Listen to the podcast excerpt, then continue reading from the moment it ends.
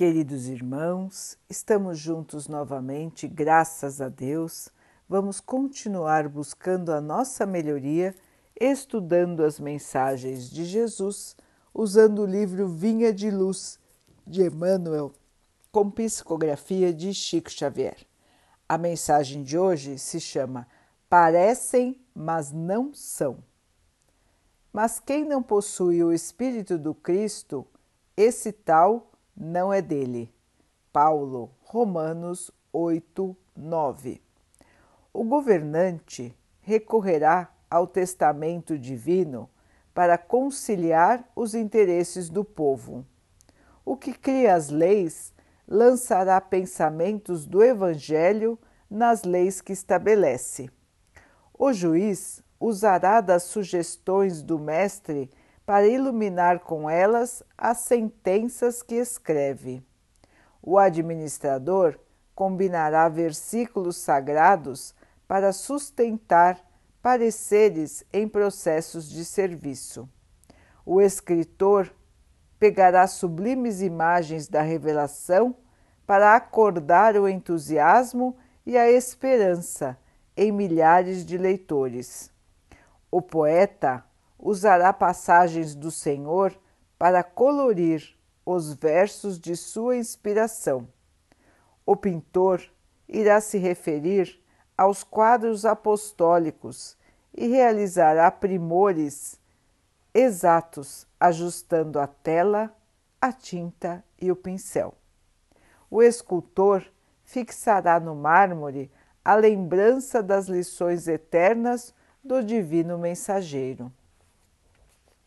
O revolucionário repetirá expressões do orientador celeste para justificar reivindicações de todos os tipos. O próprio mendigo se manifestará em nome do Salvador, pedindo esmolas.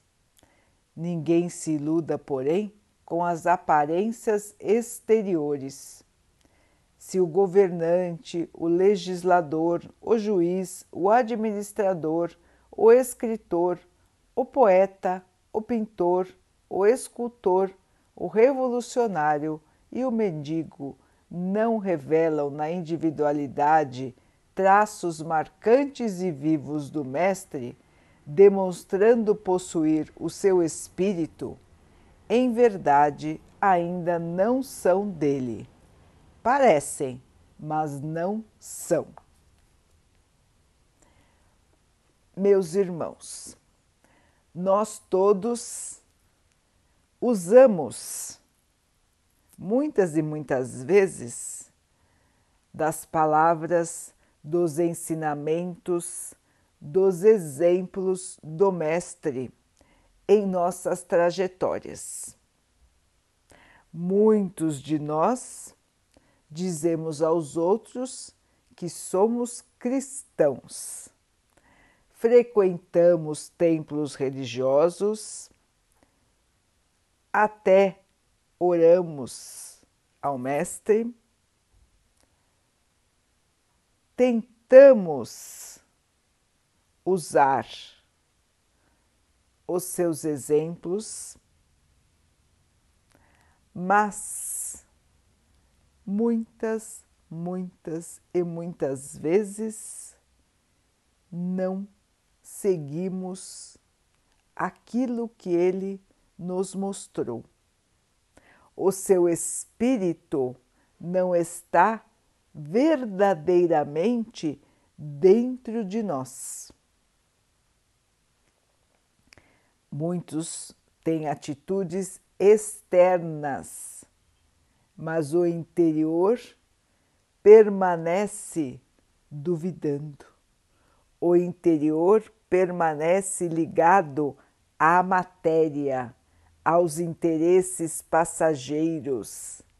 O interior continua se achando melhor do que os outros. O interior continua egoísta, vaidoso. Então, irmãos, como disse Emmanuel e como disse Paulo, nós muitas e muitas vezes usamos do Mestre, usamos dos seus exemplos, mas ainda não estamos transformados. Ainda não somos exatamente criaturas do Mestre. Ainda não somos verdadeiramente as suas ovelhas. Nós podemos ser até as ovelhas desgarradas, mas não aquelas que estão firmes no caminho que ele segue. Não é assim que acontece, irmãos, com todos nós? Quantas e quantas vezes nós caímos no erro? Quantas e quantas vezes nós vemos que estamos distantes ainda do que o Mestre nos ensinou e daquilo que ele viveu aqui na Terra. Para nós é complicado estar na estrada da purificação. É difícil, muitas vezes é doloroso. Muitas vezes queremos recuar ou até fugir das nossas obrigações, das dificuldades que estão em nossas vidas. Porque o Espírito verdadeiro do Mestre ainda não está nos nossos espíritos. Nós ainda temos um pensamento voltado às coisas passageiras da terra ainda não conseguimos enxergar, entender e aceitar que a vida, meus irmãos, ela não acaba aqui. Que aqui é apenas uma passagem rápida de nossa vida de espíritos imortais. E tudo que acontece aqui na Terra, aqui fica e nós levamos apenas o nosso espírito e o que nós sentimos, o que nós sabemos. Vamos levar, irmãos, aquilo de bom ou de ruim que nós construímos para nós mesmos. Se construímos a paz, levaremos a paz. Se construímos o amor, levaremos o amor, a humildade, a bondade, a caridade. Mas se ao contrário nós nos mantivermos ligados à matéria, irmãos, o que levaremos? O egoísmo, a vaidade, a raiva, o rancor, a revolta? Vejam, irmãos, que precisamos urgentemente perceber onde estamos, o que estamos fazendo aqui. Qual é a razão de estarmos aqui, irmãos? Precisamos pensar nisso, avaliar e perceber no nosso dia a dia a necessidade da transformação. Se estamos aqui para nos melhorarmos, todas as oportunidades da vida, sejam elas boas ou não tão boas, todas são importantes demais na nossa transformação. São oportunidades que o Pai nos dá para que possamos provar a nossa mudança ou para que possamos eliminar os erros do passado, fazendo desta vez da maneira correta ou passando por situações que irão purificar nossos espíritos. Então, queridos irmãos, tudo aqui é oportunidade, mas precisamos ser verdadeiros em nossos caminhos. Precisamos realmente nos transformarmos, realmente ter em nosso interior o espírito do Mestre. Como era o Mestre? Como é o Mestre, melhor dizendo? O Mestre é amor, é luz, é compaixão, é humildade. Será que temos tudo isso já no nosso interior, irmãos? Sabemos que ainda não.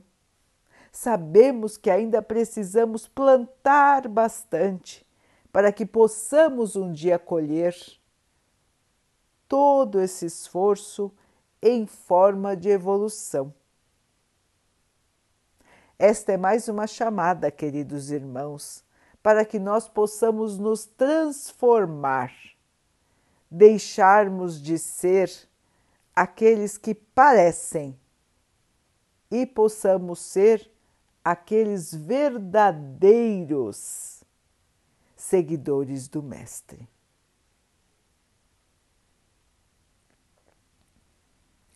Vamos então orar juntos, irmãos, agradecendo ao Pai por tudo que somos, por tudo que temos, por todas as oportunidades que surgem em nossa vida para que nós possamos evoluir que tenhamos força, esperança e fé todos os dias para nos sustentar neste caminho de crescimento. Que o Pai possa assim nos abençoar e abençoe a todos os nossos irmãos. Que Ele abençoe os animais, as águas, as plantas e o ar do nosso planeta e que possa abençoar também a água que colocamos sobre a mesa, para que ela possa nos trazer a calma e que ela nos proteja dos males e das doenças. Queridos irmãos, fiquem, estejam e permaneçam com Jesus. Até amanhã.